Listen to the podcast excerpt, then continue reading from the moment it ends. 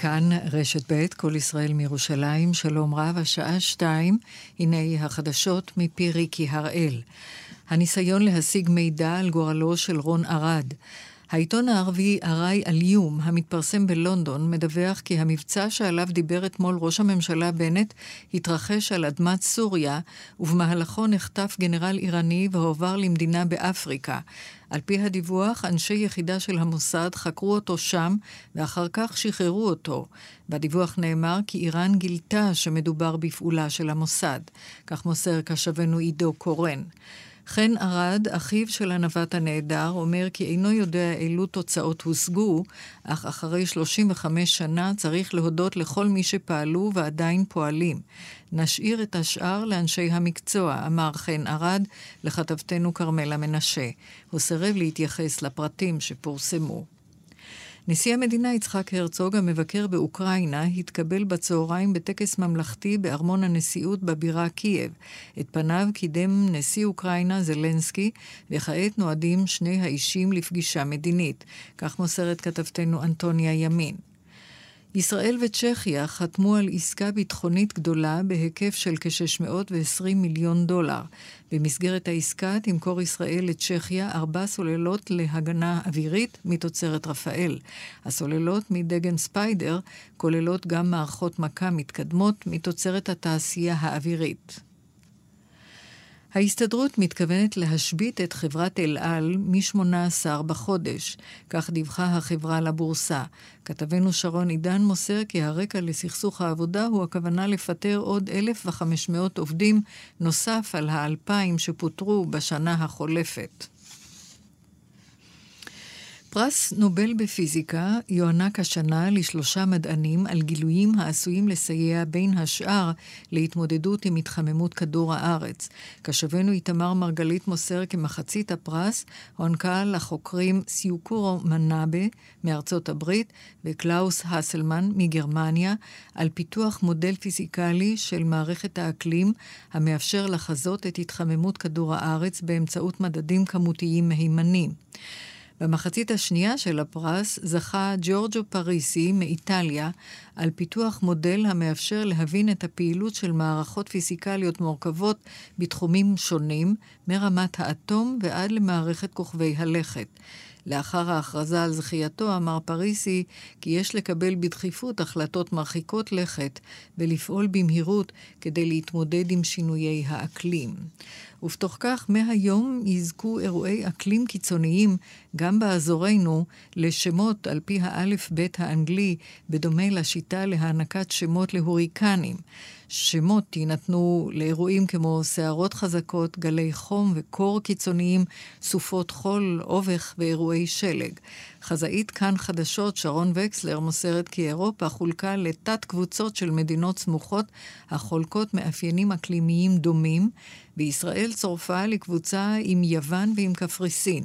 בכל קבוצה קבעו המדינות החברות את שמות האירועים, ובקבוצה שלנו נקבעו בין השאר השמות אורה, יואל, וופא, פריס, רפאל ואתינה.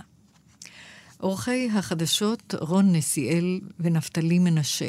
תחזית מזג האוויר מחר בלי שינוי של ממש. ביום חמישי יעלו הטמפרטורות בעיקר בהרים ובפנים הארץ. ביום שישי עוד התחממות קלה. עד כאן החדשות, כאן רשת ב'. כאן רשת ב' השעה בחסות. אין היום ועדה רפואית, תבואי במועד אחר. מול הבירוקרטיה, אדם אחד לא מספיק. חייבים את הנבחרת של זכותי. כוכבית 5520. זכותי. השירות המשפטי. כאן רשת ב' ערן סיקורל. כאן רשת ב'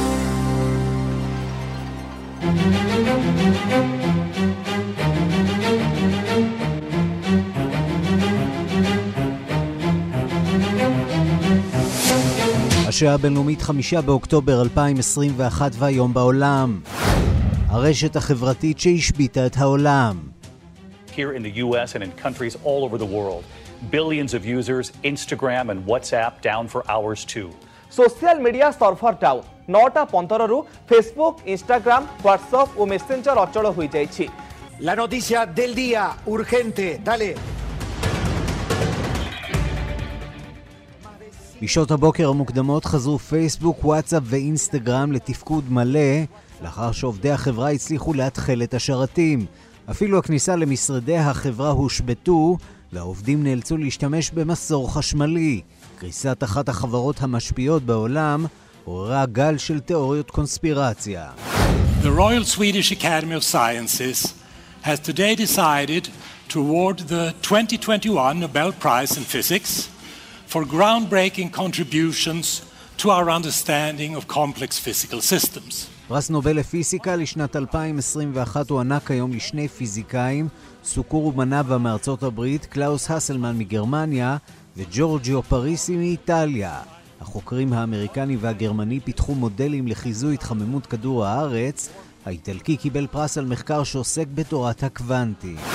ועדת חקירה לבחינת הפדופיליה בכנסייה הקתולית בצרפת מפרסמת דוח מטלטל. Dans la population française âgée de plus de 18 ans, à 216 000, plus ou moins 50 000, c'est l'intervalle de confiance à 95 le nombre des personnes qui ont été sexuellement agressées pendant leur minorité par des clercs, des religieux religieux. אנחנו מעריכים כי 216 אלף בסטייה של 50 אלף לכאן ולשם נפלו קורבן לתקיפות מיניות.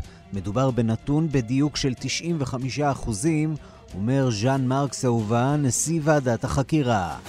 בית משפט בסרדיניה שבאיטליה החליט לשחרר את נשיא קטלוניה לשעבר קרלס פוצ'דמון, שנעצר לדרישת שלטונות ספרד בשל משאל העם שהוביל לעצמאות קטלוניה. La jurisdicció belga, la jurisdicció alemanya i la jurisdicció italiana. הופעתי בפני שלושה גורמים שיפוטיים, הרשויות הבלגיות, הרשויות הגרמניות והרשויות באיטליה, בארבע השנים האחרונות היו נגדי שלושה צווי מעצר, ספרד לא רשמה ולו ניצחון פוליטי אחד. וגם...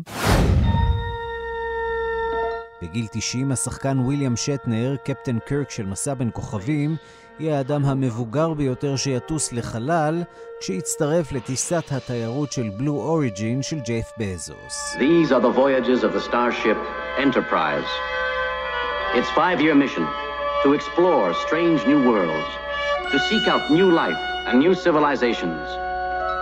To boldly go where no man has gone before.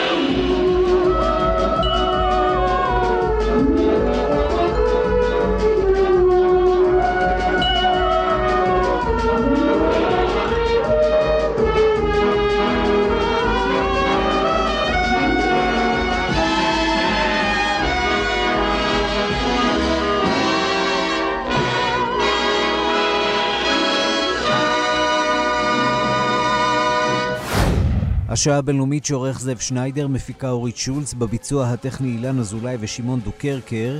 אני רנסי קורל, אנחנו מתחילים.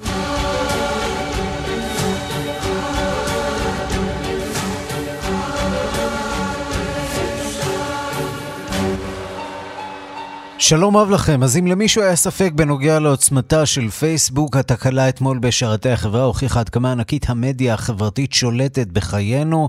למשך שבע שעות כמעט נותק העולם מפייסבוק, אינסטגרם, מוואטסאפ, עד שלבסוף תוקנה התקלה שהשפיעה על חייהם של יותר משלושה מיליארד בני אדם ברחבי העולם. שלום לכתבנו בוושינגטון, נתן גוטמן. שלום ערן. אז מה גרם לתקלה הזאת? אה, קודם כל, אנחנו לא באמת יודעים באופן מוחלט מה גרם לתקלה הזאת, אבל מה שברור לפחות כרגע, לפי המומחים וגם לפי המעט ש, שפייסבוק אומרת, זה שאכן מדובר בתקלה.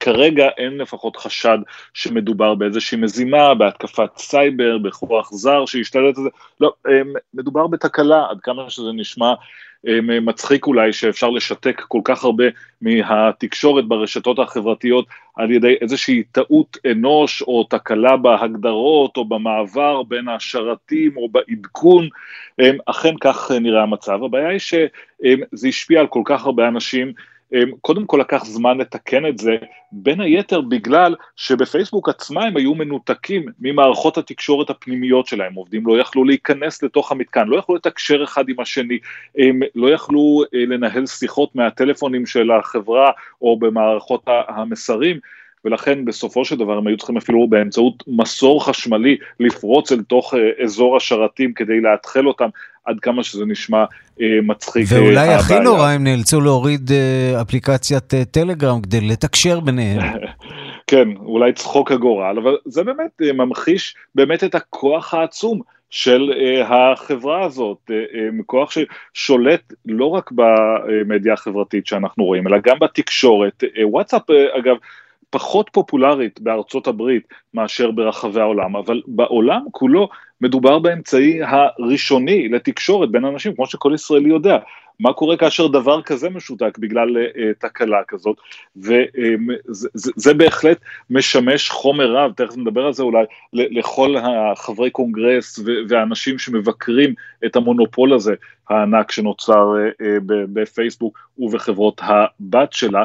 אבל אולי לפני זה נשמע את דעת המומחים, הנה מה שאומר דג מדורי מחברת קנטיק, מנתח של מצב השוק ברשתות לגבי התקלה הזאת וההיקף שלה, הנה דברים שהוא אמר אתמול.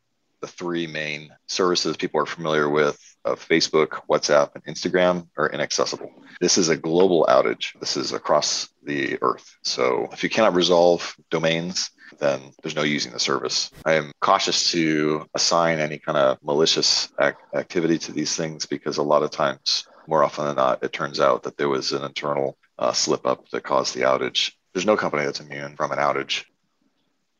כן, אף חברה לא חסינה בפני um, תקלה כזאת. אומר, אני זהיר שלא לומר שמדובר בהתקפה, כי ברוב המקרים, כאשר אנחנו רואים דברים כאלה, מדובר פשוט בתקלה.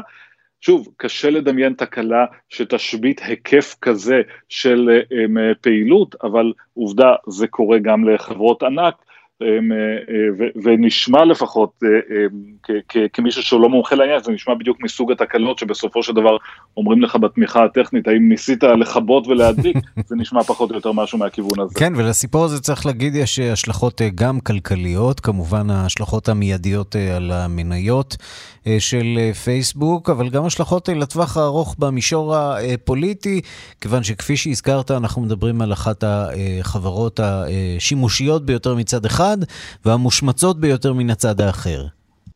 וכל זה קורה בדיוק יום אחרי שפרנסיס האוגן, בכירה לשעבר בחברה, יוצאת ומתראיינת ומספרת למה היא הדליפה את כל המידע הזה על כך שפייסבוק ידעה על הסכנות שברשתות שלה, על כך שהיא בחרה שוב ושוב ברווחים על פני בטיחות הגולשים שלה, בין אם זה מדובר בפייסבוק והסתה ואלימות בפייסבוק, או בשאלות של דימויי גוף והתאבדויות של נערות שצורכות, שמשתמשות באינסטגרם. זה קורה בדיוק אחרי שהיא מספרת את סיפורה לאומה האמריקנית, ויממה לפני שמתייצבת היום בסנאט לשימוע נוסף על נוהלי הבטיחות האלה של פייסבוק, כך שהחברה נמצאת במצב מאוד בעייתי, זה משתקף כמובן במניה שלה, זה משתקף גם בתחושה הכללית, גם בקרב הציבור, גם בקרב המחוקקים, שצריך לעשות משהו כדי להגביל את המונופול הזה. ברור שמבחינת פייסבוק זה לא היה יכול להיות עיתוי אומלל יותר, רק כדי להמחיש את המצב הבעייתי שבו היא נמצאת. אנחנו כמובן נעקוב גם אחרי השימוע הזה היום. עד כדי לחייב אותה היום. אולי למכור חלק מהנכסים שלה, לפצל, להתפצל למשל מוואטסאפ? זאת יכולה להיות דרישה, ובסופו של דבר זה יהיה דיון פוליטי, כי עם כל הכעס שאנחנו ראינו בשימועים הקודמים על חברת פייסבוק, וזה כעס שחוצה מפלגות, גם רפובליקנים, גם דמוקרטים, הם לא אוהבים את מה שקורה ברשתות החברתיות. עם כל הכעס שלהם על, על פייסבוק, בסופו של דבר זה, יהיה, זה, זה יגיע לשאלה הפוליטית, האם עושים יותר רגולציה או פחות, אנחנו יודעים שרפובליקנים לא אוהבים כעיקרון רגולציה, אנחנו יודעים שלפייסבוק יש מנגנון ענק ומלא כסף של לובינג ושל שתדלנות, בסופו של דבר, כאשר הכעס הזה של חברי הקונגרס יתורגם לאיזשהו ניסיון חקיקה, יהיה מאוד קשה להעביר את זה. אנחנו יודעים שבמערכת הבחירות הקודמת אליזבת וורן רצה במידה רבה על הפלטפורמה הזאת של לפרק את הרשתות החברתיות הענקיות, זה לא באמת פעל, זה יהיה מאבק פוליטי קשה. כן, ואתה יודע, הסיפור הזה של לשנוא את פייסבוק, זה, זה מאוד קל לפוליטיקאים, זו דרך מאוד פשוטה להתמודד עם התסכול שלהם ועם אוזלת היד שלהם. משחר ההיסטוריה מנהיגים חיפשו אה, מפלצות אה, או אה, גורמים כאלה, מכשפות, להפנות אליהם את האש. אז פייסבוק היא כמובן לא תמימה בסיפור הזה, אבל בואו נודה על האמת, הפוליטיקאים וגם אנשי העסקים עושים הרבה מאוד כסף והרבה מאוד הון פוליטי מהשירותים החברתיים האלה. בוודאי, ואנחנו רואים למשל בהקשר הזה גם את הכעס של הרפובליקנים ושל הטראמפיסטים שזועמים על פייסבוק שהדירה עכשיו, את, אה, אה, אה, שהדירה אחרי אירועי השישה בינואר את דונלד טראמפ מהרשתות החברתיות שלה ואיזה נזק פוליטי זה גרם לו בגלל העובדה הזאת, בגלל ההכרה הזאת בכוח העצום של המדיה. ועוד דבר שכדאי לציין זה שכולם רוצים לפרק, כולם רוצים לצמצם, יש גם אנשים שנפגעים כתוצאה מההגבלה הזאת בשימוש בפייסבוק, וראינו את זה אתמול, זה לא רק אנשים שרוצים לראות אה, תמונות אה, חמודות של אה, חתולים או להתעדכן במצב הדודה, יש עסקים שלמים שמבוססים על פייסבוק, אנשים שקונים ומוכרים לא כולם חברות ענק, הרבה מהם עסקים קטנים, שפשוט אמרו אתמול, אנחנו משותקים לגמרי, הלך לנו יום שלם של עבודה בגלל שהרשתות האלה קרסו. כן, ולא הייתי מקל ראש אה, בחתולים חמודים שהם מגיעים אה, אה, בוואטסאפ או בפייסבוק, כן. בוודאי, זה, זה עיקר חיינו בסופו של דבר. נתן גוטמן, כתבנו בוושינגטון, תודה. תודה רבה. שר החוץ של ארה"ב אנטוני בלינקן הגיע לביקור בפריז, שבמהלכו הוא ינסה להתחיל ליישב את המשבר שפרץ בין צרפת לארצות הברית. על רקע משבר עסקת הצוללות עם אוסטרליה, גם אחד מקודמיו, ג'ון קרי, התגייס למשימה הזאת, אבל מקרו פועל עכשיו בכל כוחו לקידום מגמה של רב צדדיות במערכת העולמית, כמו גם בענייני האקלים ואפגניסטן. דיווחו של כתבנו בפריז, עידון קוץ. רשמית, אנטוני בלינקן הגיע לפריז כדי לשבת בראש המושב השנתי של מועצת השרים של הארגון הבינלאומי לשיתוף פעולה כלכלי ופיתוח, OECD, שבו משתתפת גם שרת האנרגיה הישראלית קארין אלהרר, אבל עוד לפני פתיחת המושב מיהר לעסוק בשליחותו העיקרית, מאמצי הפיוס עם צרפת אחרי משבר הצוללות שצרפת הייתה אמורה למכור לאוסטרליה, והעסקה נחטפה על ידי ארצות הברית, ולהציע צעדים ממשיים לצורך לצורך זה. בביקורו הקודם התקבל בלינקן הפרנקופון בחמימות על ידי הנשיא מקרון עצמו, לא כך הפעם, הוא פגש את שר החוץ ז'אני בלדריאן, שאיתו נפגש כבר בעצרת האו"ם ואחר כך זכה בפגישה עם יועץ של הנשיא, הממתין מצידו לפגישה עם הנשיא ביידן בשולי פסגת ה-G20 בסוף החודש ברומא. מי שכן זכה בפגישה עם מקרון הוא אחד מקודמיו של בלינקן, ג'ון קרי, המשמש עכשיו כיועץ מיוחד לנשיא ארצות הברית בענייני האקלים, והשתתף בפסגת One Planet לאיסוף תרומות לקראת פסגת האקלים בגלסגו בחודש הבא, והוא התנצל בשמו של בלינקן בצרפתית. Of course, uh, hope, uh, life. I, I we live with hope and we every day we wake up with hope and uh, uh, whenever there is oppression and there is resistance and I'm sure זו לא הייתה בגידה, אלא חוסר תקשורת. בלינקן אמר את זה. יש לנו יחסים כה גדולים ומסורתיים עם צרפת, שאי אפשר לפגוע בהם. מקרון העדיף להתרכז בענייני האקלים. So now this meeting in preparation uh, and in the run-up to COP26 uh, is very important, and we need you to set an example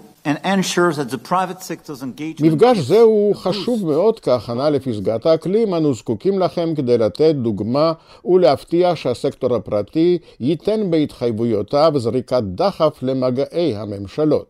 מקרון משתדל להוכיח לארצות הברית שאינה יחידה ושענייני העולם צריכים להתנהל במערכת מולטילטרלית. בריאיון לרדיו הצרפתי התייחס בין השאר למצב באפגניסטן ולתנאים להכרה בממשלת הטליבן. לדבריו, על כל קבוצת ה-G20, כולל ארצות הברית, להציג תנאים אלה. Les 20 économies justement les plus développées qui décident de coopérer ensemble se réunissent. Nous allons parler Afghanistan. Nous devons absolument nous 20, c'est-à-dire les Européens, les Américains. בין התנאים מצב זכויות האדם, ובמיוחד זה של הנשים, על הטליבן להראות שמצבן של הנשים האפגניות לא השתנה. תנאים נוספים להכרה, אי שיתוף פעולה עם קבוצות טרור ומתן גישה למאמצים של הסיוע והחילוץ, מאמצים הומניטריים בינלאומיים. כאן גדעון קוץ, מפריז.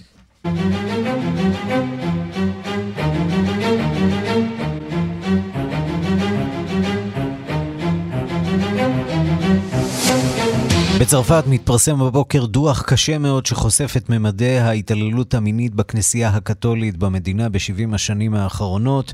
שלום לכתב חדשות החוץ איתמר מאירי. שלום ערן. דוח מטלטל, אבל לא לגמרי מפתיע.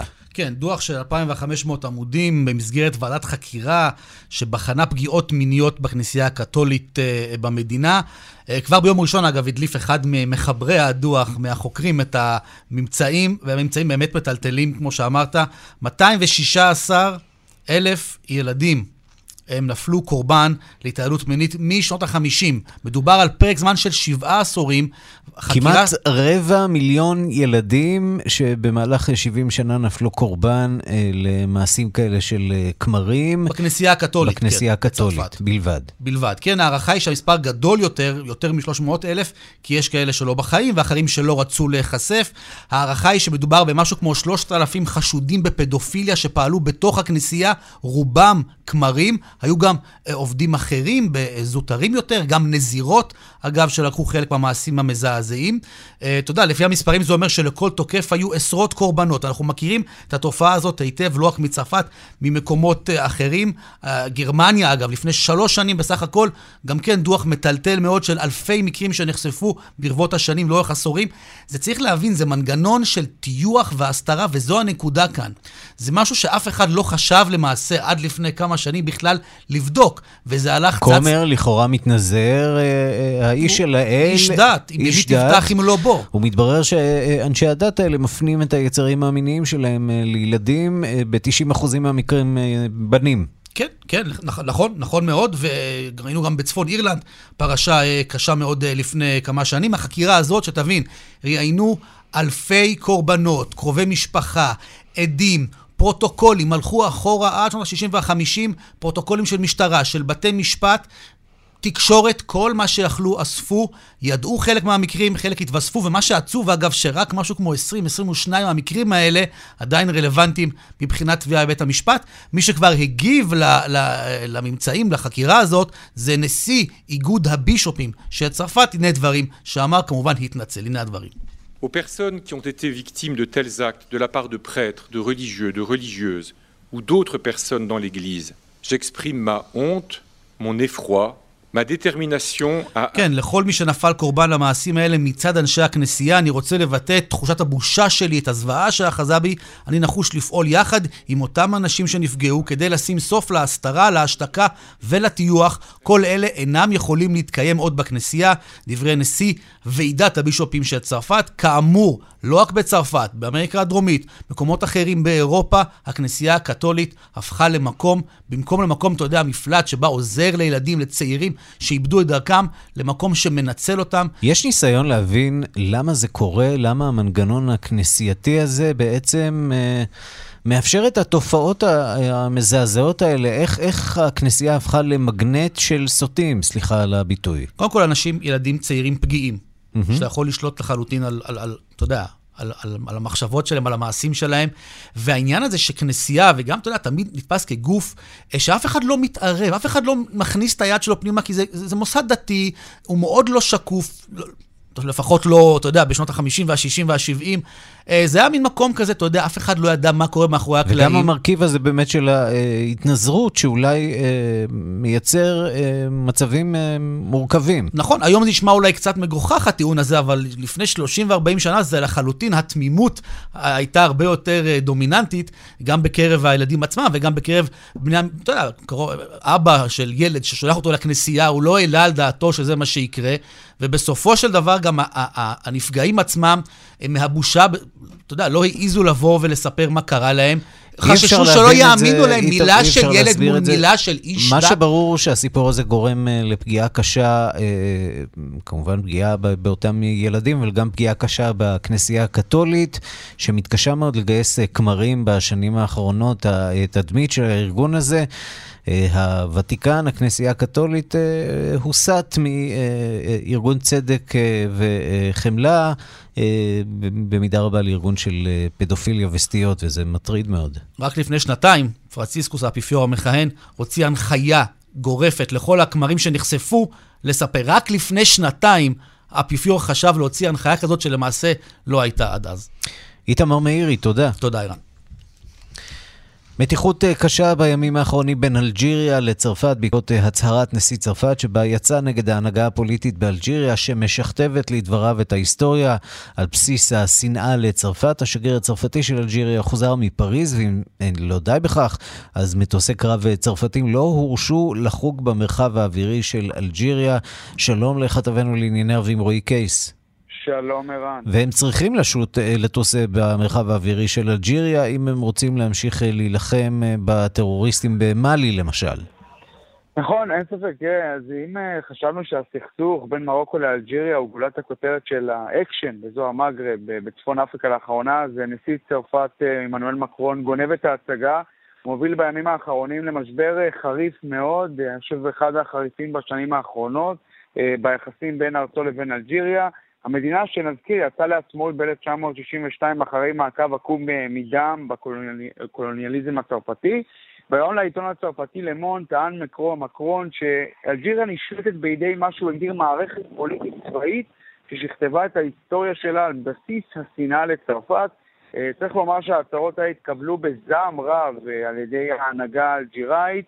אה, לשכת הנשיאות באלג'יריה אה, של עבד אל-מג'יד טאבון לא נותרה חייבת, הוציאה הודעה חריפה, אמרה שההצהרות של מקרון לא אחראיות, אה, והיא אמרה שאנחנו מסרבים בתוקף להתערבות בעניינים הפנימיים שלנו, ואם זה לא מספיק, אז אה, נגיד שבאמת אלג'יריה החזירה להתייעצויות את השגריר שלה בפריז כצעד של מחאה נגד צרפת. בהמשך, כמו שציינת, גם דווח על כך שבאלג'יריה לא אפשרו למטוסי קרב צרפתיים לעבור במרחב האווירי האלג'יראי, צריך לומר, צעד אה, מאוד אה, חריף. נזכיר שרק לאחרונה אלג'יריה החליטה לסגור את המרחב האווירי שלה בפני מרוקו, שכנתה אחרי ניתוק היחסים בין המדינות. אה, חשוב לומר, לא רק ההנהגה האלג'יראית זוהמת, גם הרחוב האלג'יראי כמרקחה. זעם רב מופנה למקרון, אפילו צריך לומר ביטויים קשים, נאצות. בוא נשמע כמה אזרחים אלג'יראי ממש בימים האחרונים בעקבות המשבר הזה בין המדינות. הנה. باش يوصل للجزائر كبيرة عليه وعلى والديه وعلى راسته وعلى, وعلى لي فرونسي كاع مكرون هذا ما عنده حتى دين كي نوليو للاديان ما عنده حتى دين מה הוא מסיחי, מה הוא ישראלי, מה הוא מחלק. האזרח הראשון, אז האזרח הראשון שמענו אומר, אלג'יריה יותר גדולה מצרפת, יותר גדולה מההנהגה שלהם, יותר גדולה ממקרון. האזרח השני אומר למקרון הזה אין דת, הוא ישראלי, הוא נוצרי, יש לו דת מעורבת, כלומר, יש פה באמת הרבה מאוד כעס וזעם. עכשיו, צריך לומר שהטענה האלג'יראית היא שגם מקרון עושה את הדברים האלה, יוצא בהצהרות המאוד פרובוקטיביות האלה במסגרת אה, לקראת קמפיין הבחירות שלו לקדנציה נוספת אה, בשנה הבאה, ונגיד שההסלמה הזו ביחסים בין צרפת לאלג'יריה מגיעה ברקע מתיחות אה, כוללת בין צרפת למדינות צפון אפריקה, בהן גם אלג'יריה, גם מרוקו וגם טוניסיה, אחרי שממשלת צרפת החליטה להפחית באופן משמעותי את כמות הוויזות שניתנות לתושבי המדינות האלה. ההחלטה נומקה בכך שהמדינות לא מקבלות בחזרה מהגרים לא חוקיים שהגיעו לצרפת. על כל פנים, צריך לומר, באמת סיפור אה, חריג, יוצא דופן, אה, ששווה באמת אה, לעקוב אחריו. רועי קייס, תודה. תודה. מיד חוזרים עם ערן סיקורל. שמי נתן, בן 63. נשלחתי לביופסיה לגילוי סרטן הערמונית. נלחצתי מהבדיקה הפולשנית, ואז שמעתי על בדיקת הדם 4Kscore של Progenetics. פנה לאורולוג שלך ושאל על בדיקת 4K סקור, או חיי כוכבית 2264. סוף עונת המאווררים במחסני תאורה. 25 אחוזי הנחה על כל מאווררי התקרה פסיפיק. בסניפים ובאתר. באתי, נדלקתי. מחסני תאורה. כפוף לתקנון. די, אין לי כוח. ככה נשמעים השרירים כשחסר להם חלבון. בטונה סטארקיסט יש 26 גרם חלבון, החיוני לבניית מסת השריר. כל מה שטוב בטונה זה סטארקיסט. כיצד השתנו כללי המשחק של התרבות הפוליטית? איך משפיע הקנאביס על החשיבה? ומה הקשר בין המהפכנית רוזה לוקסמבורג לשאול המלך? סקרנים? בואו ללמוד בקורסי אסכולות של האוניברסיטה הפתוחה לקהל הרחב, באולמות או בזום. 1-700-700-169. חדש בתמי 4, סדרת ברי המים תמי 4 אדג', קטנים יותר, חכמים יותר, כדי שכל המשפחה תשתה יותר מים. התקדמו היום, תמי 4, כוכבית 6944 או בקלות באתר, על פי סקר TNS מרץ 2021. בתוך כמה זמן תרצה להחזיר את ההלוואה?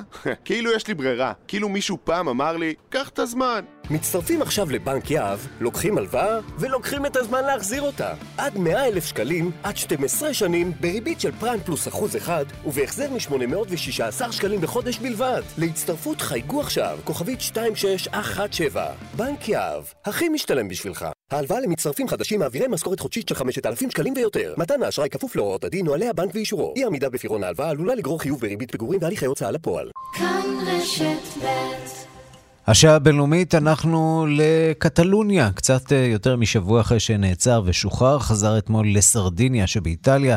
קרלס פוצ'דמון, נשיא קטלוניה המודח, אה, רק כדי לשמוע את השופט האיטלקי, פוסק שלא יוסגר לספרד, שם הוא מואשם בהמרדה וניצול אה, כספי ציבור, לאחר שארגן משאל עם לעצמאות קטלוניה בשנת 2017. הימין בספרד כמובן זועם. שלום לכתב תחום החוץ בן יניב. כן, שלום ערן. וזאת לא הפעם הראשונה שבתי משפט אה, אירופיים מכריעים שפוצ'דמון אה, לא צריך להיות אה, מוסגר חרף צו המעצר שהוציאה נגדו ממשלת ספרד. כן, נכון מאוד, הוא באמת ממשיך באיזשהו מסע דילוגים בין מדינות אירופה, כל פעם בוחן את רשויות השפיטה במדינה כזו או אחרת, האם תהיה מדינה פעם אחת באירופה שתחליט לקבל את בקשת ההסגרה של התביעה הספרדית נגדו. נזכיר בקשת הסגרה שיצא כנגדו אחרי שהוא גלה מספרד אחרי ארגון משאל העם לעצמאות. עצמאות החבל ב-2017. אתמול הוא יוצא מבית המשפט, גם כן מקבלים אותו שם הבדלנים מהאי סרדיניה, מקבלים אותו מחיאות כפיים, תומכים שלו, מחבקים אותו, אה, ובמסיבת עיתונאים אחרי הדיון טוען פוג'דמונט כי ספרד עושה שימוש באמצעים משפטיים עבור רווח פוליטי. הנה. davant de tres jurisdiccions diferents. La jurisdicció belga, la jurisdicció alemanya i la jurisdicció italiana. כן, אז פוג'דמונט אומר, עמדתי בפני שלושה בתי משפט שונים, בית המשפט הבלגי, בית המשפט הגרמני, וכעת גם בית המשפט האיטלקי. במהלך ארבעה השנים האחרונות, ועם שלושה צווי מעצר, ספרד לא הצליחה להגשים את המטרה הפוליטית שלה, חיסול תנועת העצמאות, והחסינות של פוג'דמונט, חבר הפרלמנט האירופי, הוסרה על ידי המחוקקים האירופי מוקדם יותר השנה. ההחלטה שעליה החליט לערער פוג'דמונט לבית הדין האירופי, ערעור שכאמור מנע את הסגרתו אתמול לספרד, זה בעצם מה שהשופטים האיטלקים האיטלקים החליטו לקבל. הצו הזה לא יהיה תקף כל עוד בית הדין האירופי, הערכאה המשפטית הגבוהה יותר אה, באיחוד, אה, תקבל את החלטתה. ובינתיים בספרד הזעם והביקורת, בעיקר מצד ימין, כלפי ממשלתו של אה, פדרו סנצ'ז גוברת. שחרורם של חלק ממארגני משאל העם במהלך הקיץ ופתיחת משא ומתן בין מדריד וברצלונה הזניקה את התמיכה במפלגה השמרנית, המפלגה השנייה בגודלה. הנה מנהיגם, פבלו קסדו, מבטיח, אני אמצה את הדין עם פוג'דמונט. Traeremos a Puigdemont al Tribunal Supremo aunque tengamos que viajar hasta el último país de Europa para exigir respeto a nuestra justicia. Ya está bien de impunidad. כן, אז אה, קסדו אומר, אנחנו נביא את פוג'דמונט לבית המשפט, גם אם זה אומר שנצטרך לרדוף אחריו עד המדינה האחרונה באירופה ולדרוש את כיבוד החוק שלנו. פטירתם מעונש של הבוגדים הייתה מעשה מזוויע. Uh, בספרד שולטת בשנה וחצי האחרונה ממשלת מיעוט בהנהגת מפלגות השמאל ובתמיכת הבדלנים מבחוץ. ההסדרים שהם כעת מנסים לכונן עם הקטלנים מזניקים את התמיכה כאמור uh, בימין. בינתיים המפלגה הזאת, המפלגה השמרנית, לא שוללת שיתוף פעולה אפשרי עם מפלגת ווקס, מפלגה ששורשיה נטועים עמוק עמוק בימי המשטר של אה, הגנרל פרנק. מה קורה שם במשא ומתן אה, בין הקטלונים אה, לשלטונות בספרד? אפשר להניח שעצמאות, הספרדים לא יכולים להעניק עצמאות לקטלוניה, כל ממשלה שתלך בכיוון הזה תבצע מעשה שהוא אובדני, אבל אולי הרחבה של האוטונומיה הקטלונית, משהו מהסוג הזה? כן, אז מה שקורה שם בימים האלה זה משא ומתן שחודש אחרי פחות או יותר היציאה של ספרד ממשבר הקורונה. הקטלונים באים ואומרים, אנחנו מוכנים לשבת ולדון עם הספרדים ועם מדריד על uh, הצעות כאלה ואחרות, בוא נגיד הרחבת האוטונומיה, הכרה גדולה יותר בתרבות הקטלנית, אבל בסופו של דבר הדברים האלה צריכים לבוא להכרעה במשאל עם לעצמאות החבל. בספרד, במדריד, פדרו סנצ'ס כמובן שולל את הדבר הזה ואומר שכל דבר שיעלה במסגרת uh, שולחן המשא ומתן הזה יהיה במסגרת החוקה הספרדית, שכאמור שוללת כל נסיגה של איזה שהם, אה, אחד מהחבלים האוטונומיים אה, של אה, ספרד. אז כמובן, במקרה הזה של התנועה הקטלנית מבחינה אסטרטגית, כמו ב-2017, גם עכשיו נראה שהכתובת כבר ידועה, והם לא יגיעו כנראה למה שהם רוצים, שזה השגת מדינה בהסכמת השלטונות. מה שבטוח לקטלנים יש קדוש מעונה שמסתובב באירופה, קוראים לו קרלס פוצ'דמון, והוא מנצח בכל בית משפט שהוא מגיע אליו. כנראה שהאירופים לא כל כך מתלהבים לשתף פעולה עם ספרד הפשיסטית אה, לשעבר ועם אה, אה, רשויות אכיפת החוק שם. בן יניב, תודה. תודה, ערן. אנחנו מכאן נשארים באיטליה. מפלגות הימין במדינה הפסידו בבחירות האזוריות. הסיבה, חילוקי דעות ביניהן, קרבה לנאו-פשיסטים ומחסור במנהיג אמיתי דוגמת ברלוסקוני. ברומא התקיים סיבוב שני, ובו ייקבע מי יהיה ראש העירייה הבא. דיווחו של כתבנו ברומא, יוסי בר. הימין הפסיד, המרכז-שמאל ניצח. כך עולה מתוצאות הבחירות המקומיות שהתקיימו באיטליה, וכך נראות גם הכותרות הראשיות במרבית העיתונים. אבל מאחורי הכותרות נראה כי המצב הפוליטי באיטליה מבולבל ומעורפל. מפלגת הימין, האחים של איטליה, הלגה וברלוסקוני המתון, מתקוטטות ביניהן. יש האומרים כי פרישתו של ברלוסקוני מהפוליטיקה הפעילה גרמה להתפוררות הגוש הימני. הלגה עם מתאו סלוויני, שהייתה מועמדת לנהל את המדינה, איבדה את השליטה, ומנהיגת הימין הקיצוני, ג'ורג'ה מלוני, נושפת בעורפה. העובדה שמפלגה מורכבת מנאו-פשיסטים המתגעגעים לעבר אינה משפיעה על בוחריה. איטלקים רבים גאים בעבר המפואר של איטליה. המרכז-שמאל שמקווה לחדש את איטליה ניצח במילאנו, בולוניה ונפולי והוא חוגג.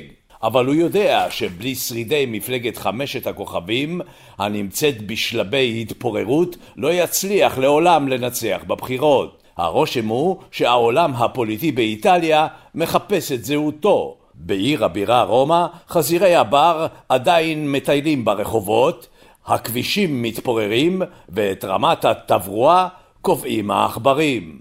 יש להמתין לסיבוב השני בעוד שבועיים כדי לדעת אם רומא תעבור לידי הימין או לידי המרכז-שמאל. כאן יוסי בר, רומא.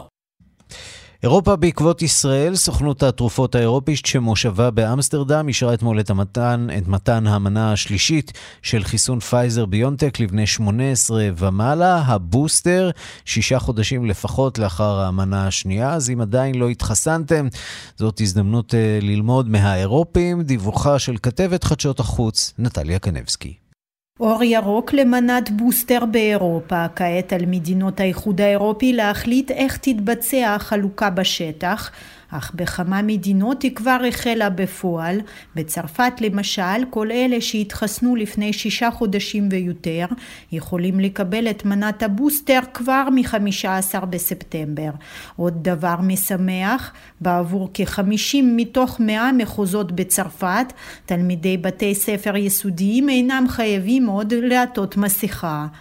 בארצות הברית הגל העצום של קורונה עדיין אינו נגמר, יותר מ-160 אלף נדבקים נרשמו שם אתמול, אך ייתכן שזהו הגל הגדול האחרון שהמדינה עוברת, כך סבור דוקטור סקוט גוטליב, מי שהיה ראש מנהל המזון והתרופות האמריקני בתקופתו של הנשיא דונלד טראמפ. לדבריו, בקרוב יהיה קוביד-19 הנגיף שמסתובב בקרב האמריקנים כמו שפעת עונתית. So the Delta wave isn't done with us. I think probably by Thanksgiving, it's largely coursed its way through the US. And so maybe by Thanksgiving, on the back end of that, we'll start to see prevalence levels nationally decline on a more uniform scale. I think the big question mark is what happens in the Northeast. זן דלתא עוד לא סיים איתנו, אני חושב שזה יקרה לקראת חג ההודיה.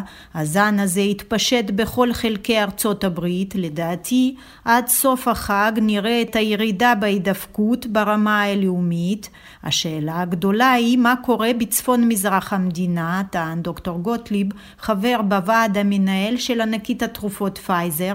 להערכתו, בשנה הקרובה צפויות יצרניות החיסונים לייצר בסך הכל כ-10 עד 15 מיליארד מנות. האתגר הגדול לא ישתנה כלשונו והוא להבטיח חלוקה רחבה ככל האפשר של החיסונים בעולם. וכעת לניו זילנד, המדינה האחרונה בעולם שמודיעה על עזיבת המדיניות של אפס סובלנות לקוביד 19 המשכנו במגבלות לאורך זמן ובכל זאת לא הצלחנו להגיע לאפס מקרי הידבקות. הסגרים הקודמים כן השיגו זאת, אך הנסיבות השתנו וגם יש לנו כעת חיסונים, הסבירה ראשת ממשלת ניו זילנד ג'סינדה ארדרן. The House advice has been that to date we've managed to largely control the outbreak, but as you can see with this outbreak and with Delta, the return to zero is incredibly difficult. and our restrictions alone are not enough to achieve it quickly. In fact, for this outbreak, it's clear that long periods of heavy restrictions has not got us... הדעה המדעית היא שעד עתה הצלחנו לשלוט בהתפרצות, אך כפי שאתם רואים בהתפרצות הזאת, ועם זן דלתא, החזרה לאפס מקרים קשה מאוד, והמגבלות לבדן אינן מספקות כדי להגיע לזה. מה שברור לנו מההתפרצות הנוכחית, הוא שמגבלות חמורות וממושכות אינן מביאות אותנו לאפס מקרי הידבקות. המניעה הייתה חשובה מאוד כל עוד לא היו לנו חיסונים, כעת יש לנו אותם, ואנו יכולים לשנות את דפוס פעולתנו. יש לנו יותר אפשרויות וגם סיבה טובה לאופטימיות, אך אין לפעול בחפוזה, כך טענה ארדרן והוסיפה שמדיניות האבחון, הבידוד והשליטה בנגיף תישאר בעינה במעבר הזה בין מגבלות נוקשות לצעדים סניטריים ארוכי טווח. ונסיים בהודו, שם הורה אתמול בית המשפט למדינה לשלם פיצויים לקרובי משפחה של נספי קוביד-19, תקדים אנושי בהחלט, שייתכן שנשמע עדים ממנו בעוד מדינות.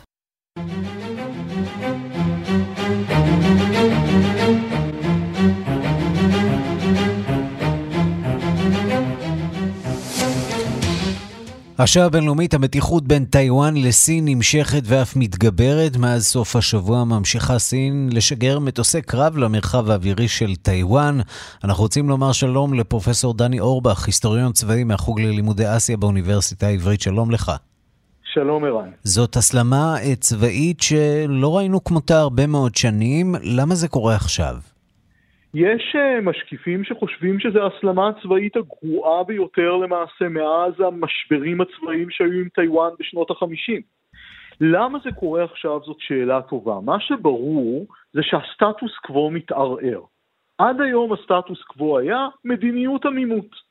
טיוואן לא מכריזה על עצמאות, העולם רובו לא מכיר בה, סין לא רואה בה מדינה אבל גם לא פולשת, וארצות הברית שומרת על איזושהי עמימות מה היא תעשה במקרה שסין תפלוש לטיוואן כדי לא לעודד אף צד לעשות שטויות. מה השתנה בסטטוס קוו הזה? אז זהו. מה שהשתנה שלמעשה הוא מתערער אצל כל שלושת הצדדים. גם הסינים, גם הטיוואנים, גם האמריקאים. הסינים מתחילים, מתחיל להיגמר, מתחילה להיגמר להם הסבלנות. הרי הם תמיד אומרים מתי שהוא יהיה איחוד בדרכי שלום. ורואים שאין איחוד בדרכי שלום, ועוד מעט, אה, השנה היה יום השנה המאה להקמת המפלגה הקומוניסטית הסינית, עוד כמה שנים יהיה אה, יום השנה המאה להקמתה של הרפובליקה העממית של סין, והמנהיג של סין, היושב ראש, שי ג'ינפינג, רמז כבר כמה פעמים שבמסגרת המאה שנה הזאת הוא רוצה לפתור את הבעיה של טיוואן בדרך כזאת או אחרת. וגם יכול להיות שעם האוכל אה, בא התיאבון, ראינו מה קרה להונג קונג, אה, ההשתלטות הגוברת של אה, סין על מה שקורה שם, והחקיקה, יכול להיות שהסינים היו רוצים לראות את הונג קונג בטיוואן, ואולי חמור מזה, את חצי האי קרים בטיוואן. ופה יש גם שינוי בגלל מה שאמרת אצל הטיוואנים. אלה שעוד קיוו שיכול להיות איחוד שטיוואן תשמור על הזהות הדמוקרטית שלה לפי המודל ההונג קונגי, עכשיו רואים איך המודל ההונג קונגי הסתיים. והשינוי בטיוואן הוא מדהים, אם ב-1992 רק בערך 19% מהטיוואנים הגדירו את עצמם כטיוואנים בלבד, לא כסינים, היום זה כ-64 אחוזים. ויש יותר ויותר קולות בטיוואן שגם קוראים להפר את הסטטוס קוו, להכריז על עצמאות, וגם בזווית האמריקאית נראה לפחות לסינים שארצות הברית א' לא נאמנה לבעלות בריתה, ב' מפחיתה את המעורבות הבינלאומית שלה, ואנחנו רואים שכל שלושת הצדדים הולכים ומתרחקים מהסטטוס קוו, וזה מסוכן מאוד.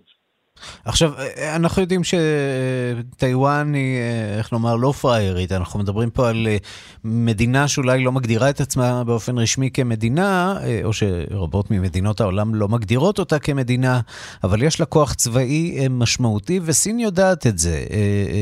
טיוואן בהחלט יכולה, גם אם תפסיד בקרב כזה, יכולה לגרום נזק די משמעותי לסין. זה נכון. בנתונים צבאיים יבשים היו משקיפים שהעריכו שפלישה סינית לטיוואן תהיה מאוד מאוד קשה. קודם כל, החפה, פלישה דרך הים, ופה מדובר על בערך 80 קילומטרים של ים בנקודה הקרובה ביותר, היא תמיד מאוד מאוד קשה. פלישה מהים לחוף, אחד המבצעים הצבאיים הקשים ביותר שיש. הטיוואנים יכולים לגייס אה, פחות או יותר לפי הערכות שראיתי, בערך 450 אלף לוחמים, זאת אומה של 23 מיליון וחצי בני אדם פחות או יותר, ויש רק 14 חופים בטיוואן ש... קל מבחינה גיאוגרפית לסינים לסלוש אליהם, ואת החופים האלה אפשר לבצר באופן מאוד מאוד חזק, שיקשה לפלישה. אבל ההערכה היא שבסופו של דבר, ההצלחה היחסית של טיוואן תלויה בשני דברים. א', תמיכה אמריקאית, כי לבד בסופו של דבר סין תכריע אותם. יותר. מדי חזקה, זה רק עניין של זמן, ופה, אם הטיוואנים לא ידעו שארצות הברית לא נוטשת אותם, אם הם לא יהיה להם תקווה שארצות הברית תבוא לעזרתם, יכול להיות שהם יוותרו מראש על המאבק, כי אה, רוב הציבור יחשוב שפשוט אין טעם.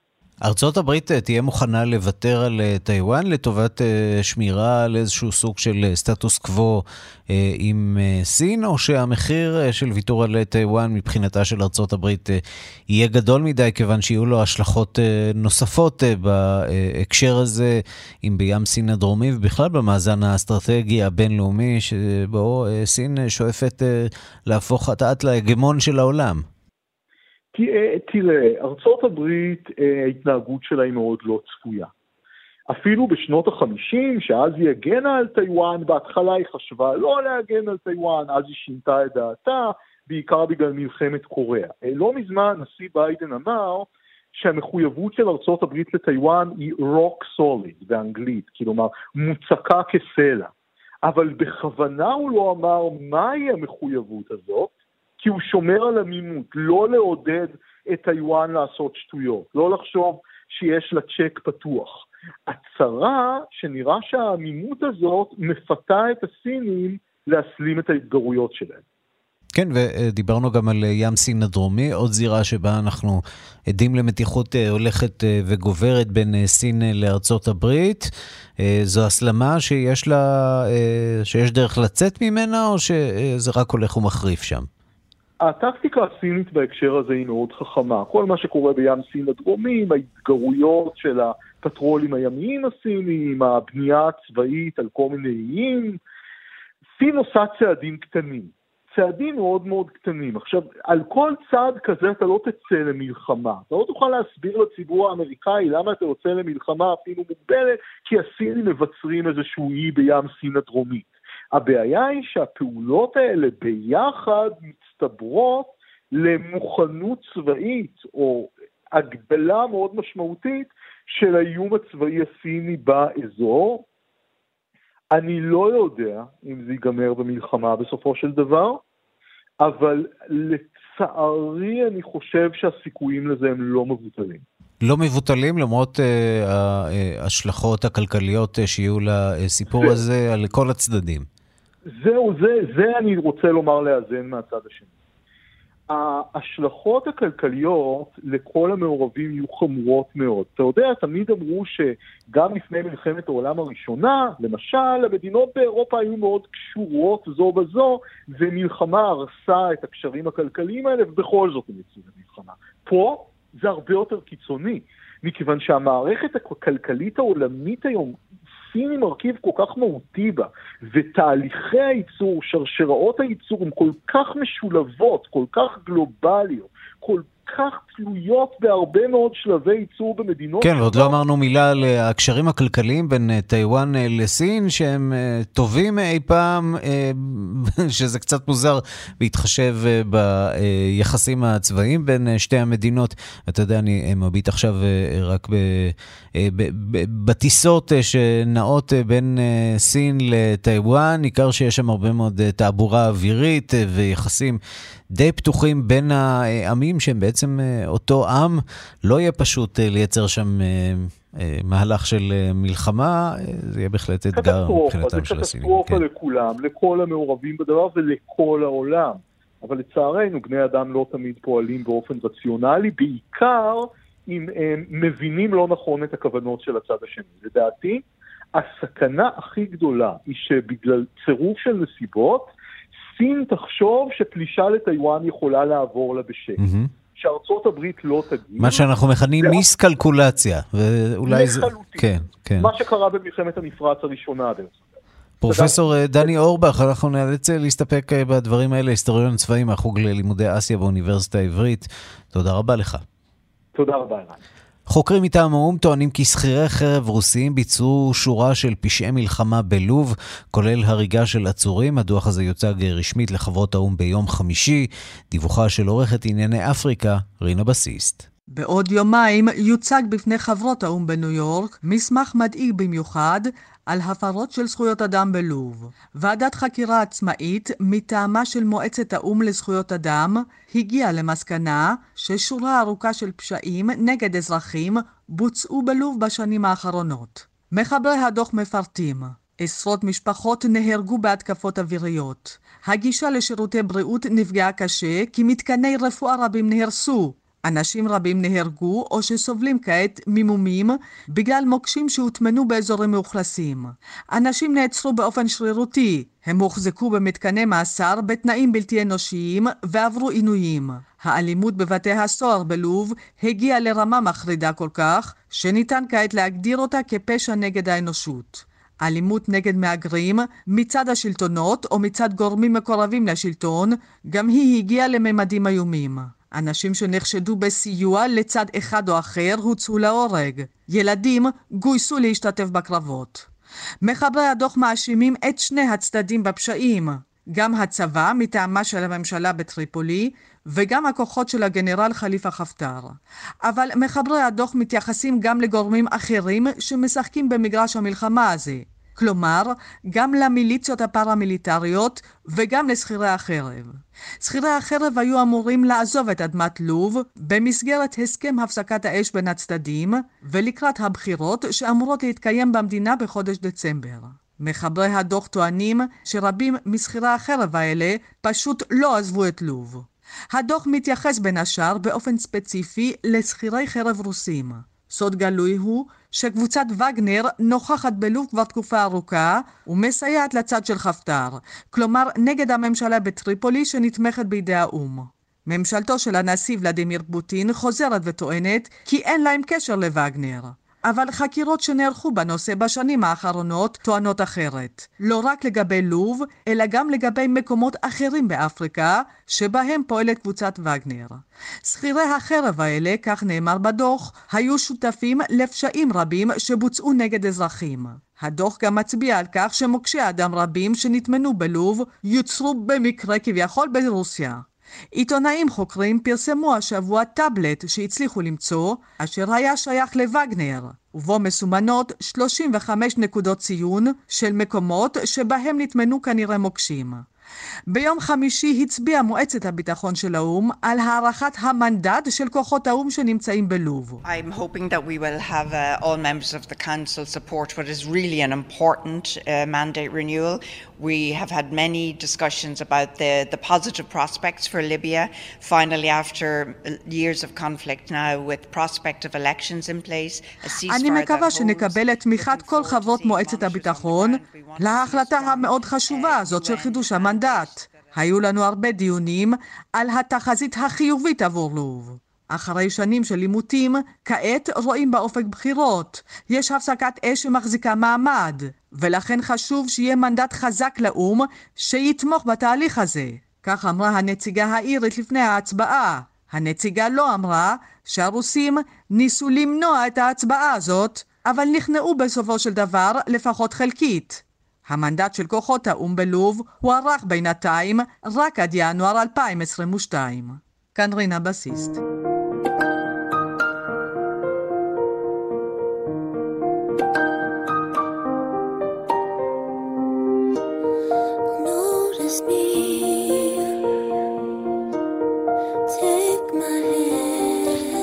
וזוהי בריטני ספירס שמודה היום לחברי תנועת פרי. בריטני חמישה ימים אחרי שבית המשפט החליט להשעות את אביה מתפקיד האפוטרופוס שלה.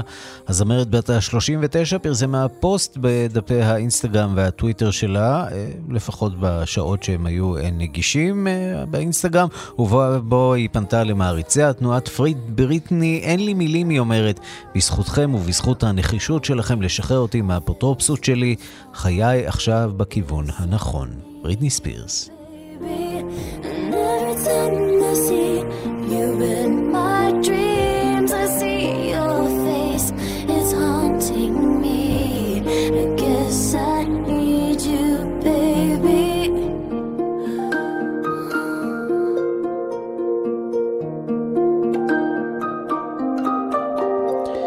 אז חג חירות שמח לבריטני ספירס, ועד כאן השעה הבינלאומית מהדורת יום שלישי שערך זאב שניידר, המפיקה אורית שולץ, הטכנאים אילן אזולאי ושמעון דוקרקר, אני רנסי קורל. מיד אחרינו רגעי קסם עם גדי לבנה, אנחנו נפגשים שוב מחר בשתיים בצהריים עם מהדורה חדשה של השעה הבינלאומית.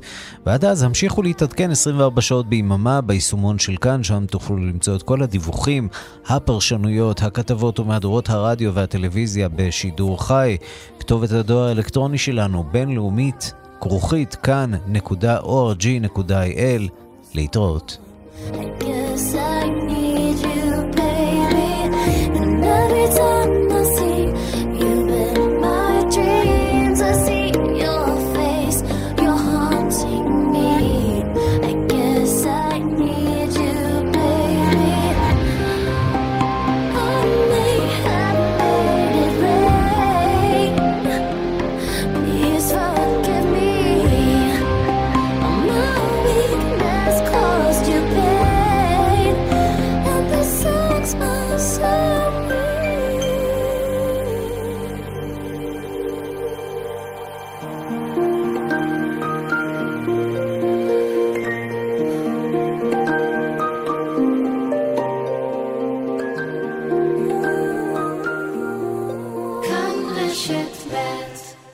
חנוך דאום. לא הבנתי למה בוסטר נקרא בעברית מנת דחף. למה לדחוף? תגישו את זה נעים. כמו מחירים של שירביט. עכשיו בשירביט, מבטחים וחוסכים בביטוח המקיף. לדוגמה, יונדאי טוסון רק 1,500 שקלים. שברולט ספארק רק 1,200 שקלים. נו די, מי דחף? כוכבית 2003 שירביט. למצטרפים חדשים כפוף לתנאי הפוליסה. למה לי? היי, זה עידו, ואני רק שאלה. אנשים שבימים כאלה קונים רכב חדש, משלמים על הביטוח, משלמים על הטיפולים, ואז עוד סופגים את ירידת הערך, מי אתם? אני לא שופט, תקופה מורכבת. רק אומר, בשלומו יש ליסינג פרטיפולי, שווה לבדוק. חייגו, כוכבית 2240, או בערוצי הדיגיטל. שלמה, תמיד כן, כפוף לתקנון. יונה, אני מוחה. או, על מה הפעם? על אנשים שמתעצלים ועושים גם את ביטוח המשכנתה בבנק בלי לבדוק בביטוח ישיר. והאנשים האלה, הם יודעים שאתה מוחה? עדיין לא. יש לך אולי רעיון איך להגיע להמון אנשים בבת אחת? על רדיו, שמעת? לקחתם משכנתה בבנק ולא הציעו לכם ביטוח משכנתה של ביטוח ישיר? חבל. רק בביטוח ישיר תקבלו את ההצעה הזולה ביותר לביטוח המשכנתה. התקשרו עכשיו. הקשר לחמש ביטוח ישיר. כפוף לתקנון, איי-די-איי חברה לביטוח. שמעת מה קרה למנכ"ל? מה קרה, הוא פוטר? לא, יותר גרוע. היה לו דום לב והוא התמוטט. די! כן, מזל שהיה לנו בחברה מינוי בשחל, שכלל גם דפיברילטור. שחל הצילו לו את החיים.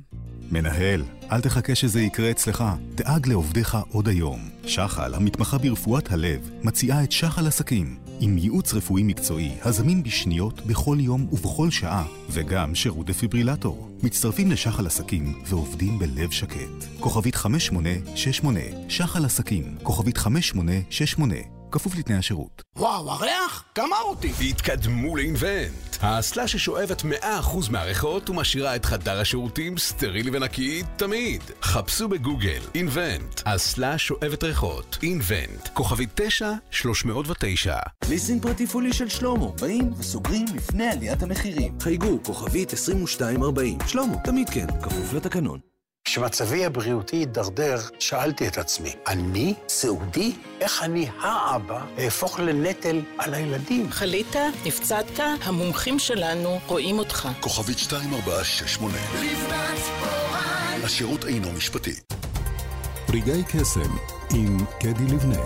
כאן, אחרי החדשות. כאן רשת ב'